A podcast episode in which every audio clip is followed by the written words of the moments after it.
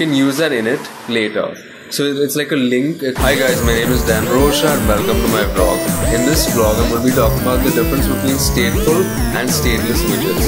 So before we dive right in, hit that subscribe button if you haven't already. I make new videos on Wednesday and Sunday. And remember guys, music is your landscape, so go on and paint it gold. So what is a stateful widget and what is a stateless widget?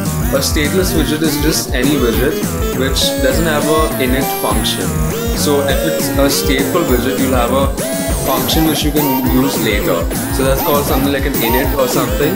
So you can use that init later. So it's like a link, it's something that you can use later. I think there was something in JavaScript a variable or something that you can use later. So that's a stateful widget. It has a init function which you can use later. So that's the difference between stateful and stateless widgets. So I hope you guys found this video interesting or useful. If you did, please smash that like button. As always, I'm bringing new content for you guys and I hope you guys really liked it. Check if there's any cool stuff in the description box. I've written like 6-7 books, many audiobooks, many game books. You should like totally check it out.